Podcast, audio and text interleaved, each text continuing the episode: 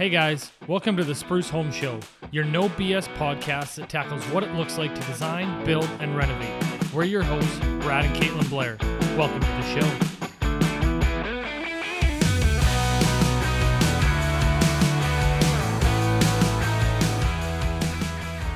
Hey guys, welcome back to another episode of the Spruce Home Show. Um, this is episode five, and this week I am with Scott. Scotty is uh, a journeyman carpenter, and he's been with us for almost three years now. Um, before we start, I want to share the story of how Scotty came to us. um, because I think it's pretty cool. So we met Scott, I guess, almost like exactly three years ago, and we just went out for drinks. We were just hanging out, um, no agenda at all, other than just hanging out and and having some beers. And at that point in time, we were looking to hire somebody. Scott didn't know that. We didn't. We didn't share that. Um, and so about three weeks after we went for beers, we put an ad up. We put an ad up, and in like less than a week, we got 300 applications. It was insane. Um, granted, probably most of those were just throwaways. I'm pretty sure most of those were throwaways, but there was a lot of applications. And all of a sudden, we got a message from Scott, who we'd met one time, um, saying, "Hey, I saw that you're looking uh, looking to hire somebody for some help. I'd be interested." And we were like, "Oh, okay, cool." Um, so Scotty ended up coming in. We chatted for like half an hour. I think we basically offered the job like on the spot, and we didn't open one of those 300 resumes, not one of them, um, which was a win for us for sure because I certainly did not want to go through all of those at all. Um, it's worked out awesome. Scott's been great for us, um, helping expand our business. Uh, he's a great guy to be around, to work with. Um, clients love him. Caitlin say the ladies love him. so, uh, so, so thank you, Scotty, for coming on. Um, I appreciate it. So, like I said, Scotty's from he's from Australia originally, and and he came here basically through travel. Um, so, Scotty, maybe share with the, with them just um, your your like work journey, both in Australia and in Canada, kind of what you've done in the past. You've done basically it all, but All right, that's quite the introduction. um, so I, like Brad said, am a journeyman carpenter. I started my apprenticeship when I was 18 in Brisbane, Australia. Um, I've been around a little in Australia, worked in Queensland, Western Australia, residential, commercial, went out of my field for a while, did some other things in construction. Um, yeah, pretty dabbled dabbled in a lot of areas, I guess you could say. And then went traveling with some mates. I was in South America and then landed in Canada about nearly seven years ago now, I think. Yeah, sounds about right. And here we are. I've been with Spruce nearly three years. Did uh, worked for another builder prior to Spruce. Did some property maintenance stuff before that. Um, so yeah, pretty. So what the the thing that I the the thing that I think like meshes us together super well is that we do a variety of things and Scott likes to do a variety of things and in and what I what I mean by that is not doing the same thing every day. I he's built from the same cloth that I am in that way is that like doing different things all the time to keep things fresh. Um, and it, it works out awesome. The biggest thing that I appreciate about Scott is that he just figures things out.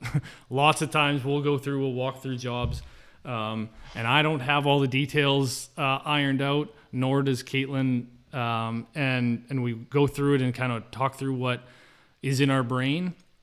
And even though we may not have an answer right there on the spot, Scott's answer is always all figured out. And we walk in two days later and it's done, uh, and it looks exactly like we we kind of envisioned. So it's awesome. He cares about his work um, and he puts pride in what he does. So it's awesome having Scott. That being said, um, one of the things that we want to talk about is the importance of the last three weeks of your your build or your or your renovation. Your renovation is maybe the last two weeks, but your build is more the last three. Um, a lot of people don't understand the importance of the last three weeks and everything that goes into the last three weeks. Um, a lot of times, you can see on a on a schedule or a calendar that it you might think that you just need to put the last light fixtures on and and the plumbing fixtures and um, put on some door handles and you're done. But there's a lot more to it than that, and and it is extremely important those last three weeks on on how the finish of your house comes together. So we just want to talk about that. Um, so maybe first off, just to give everybody more of a glance into what those last three weeks look like, other than those things that I mentioned, like what all goes into the last three weeks, both from uh, let's say any builder. There's certain things that any builder has to do, and there's certain things that we do. Um, what do those last three weeks look like? So for me and Spruce in particular, with being a design slash furnishing element to what we do as well, there is the furniture building. A lot of people will furnish their whole house, and which equals a lot of boxes and a lot of product to put together. So, and that kind of just shows up on site, gets stored until it's time. So you don't really you lose track of what you're actually getting yourself into until it's time to get into it, and you'll be all of a sudden buried in boxes of beds and boxes of tables and boxes of bar stools. we were, we were talking before we went on air that that a lot of times, like from a design perspective, and maybe I'm throwing Caitlin under the bus a little bit here, is that when when we have all of these furnishing that that uh, needs to happen or be built, they don't necessarily know what it takes to build it um, in terms of time and and we don't open every single box to understand what's needs to be built and what's pre-built uh, strictly so that things don't go missing. So to scott's point you don't he doesn't necessarily know what he's getting into until he gets there and sees this heaping pile of boxes in the middle of a living room.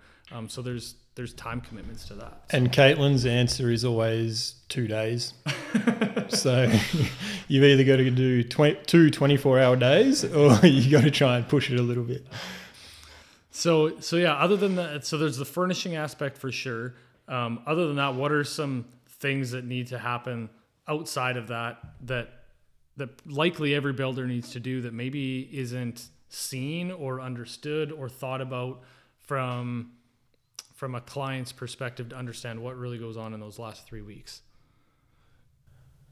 So it's from what I see, it is also the most exciting time of the build for clients in particular because things are starting to look pretty and they're getting excited and they, all they want to do is move in. But it's the little things like finishing up the things to pass inspections, like caulking countertops, which you can't do, and there's such a process to it. It sounds like something. Oh, you put the countertop on, you do it, but you've got to wait till the tile is done. You've got to wait till the fixtures are set in the in the kitchen, whatever.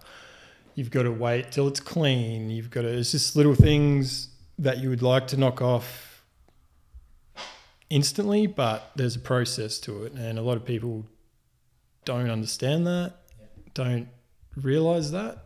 So it's just going circling back, giving yourself enough time and space, I guess, without other trades in the build to just do a thorough walkthrough and make sure you have got those little things so you're not coming back in once people have moved in. That's what that's the ultimate goal is to minimize the warranties and the callbacks i guess yeah. really. And and i'll admit that's something that was not on our strong suit um, in the past is that we were we were committing to meet timelines regardless of how many people we had to have in the house at once at the end to make it make that happen. Um, and unfortunately, because of that, we were people were either rushing or uh, the house, like like Scott said, silicone on caulk on uh, counters should not happen until the house is cleaned. Well, sometimes if you're trying to rush, you just need to make it happen, and all of a sudden the silicone line's dirt, like literally dirty, um, because of that. And it sounds like really simple, but there's just a process to it that you need to let play out in order to make sure that everything is as perfect as it possibly can be. Um, it's a lesson that we've definitely learned and we've learned from, and we've learned to throw uh, to slow those last three weeks down so that there is that time and that breath, so that so that we don't have to go back into the house 10 days after the clients moved in um, because we don't want to do that. Clients don't want that. They're just moving in. Um, it kind of it kind of goes backwards and it's um, It takes a bit of the gloss off it for yeah, them. it does totally. I feel like they're all excited, and then you've just got us constantly knocking on your door, or can you leave a key out, or something like that. It's like, no, you want this is my house now. I don't want you guys here. exactly. I want to just enjoy it. You had your time. Now it's my time, Yeah. type of thing. And you do get that vibe occasionally, Yep.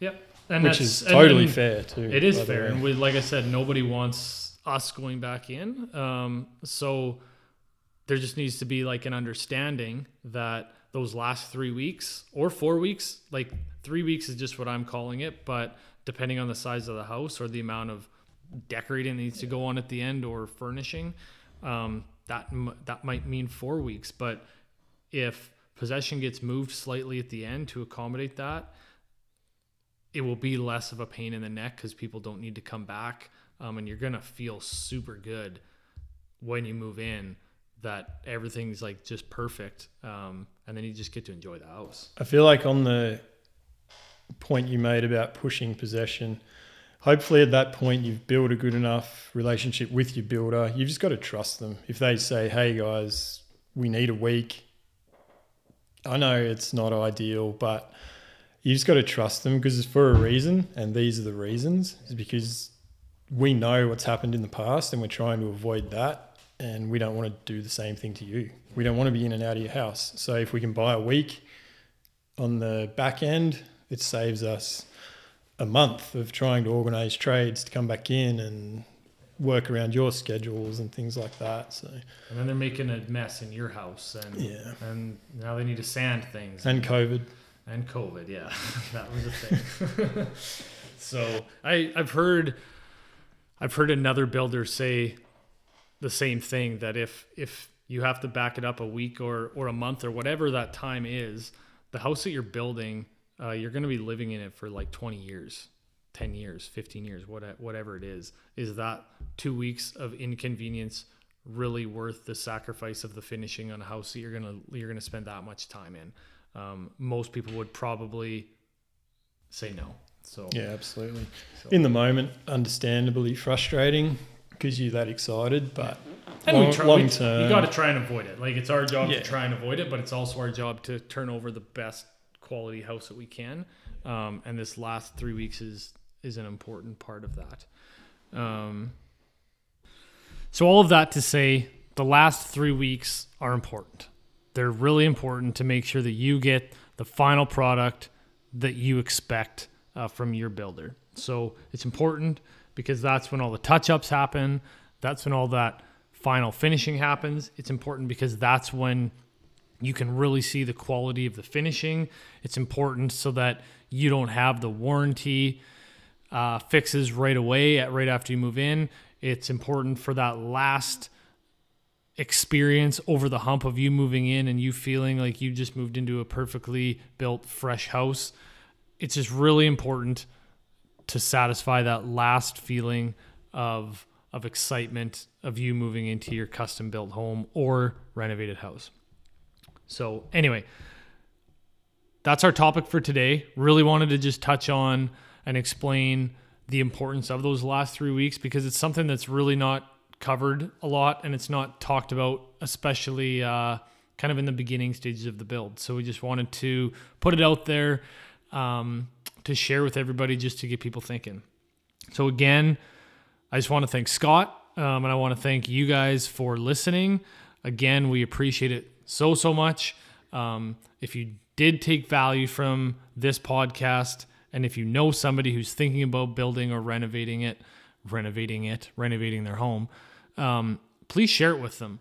if if you took value, they probably will as well. And even if they are maybe doing it themselves, um, using another contractor, another builder, hopefully at least they can get a better grasp on on what to expect so that the process is better for them. So again, thanks again, and we'll see you on the next episode.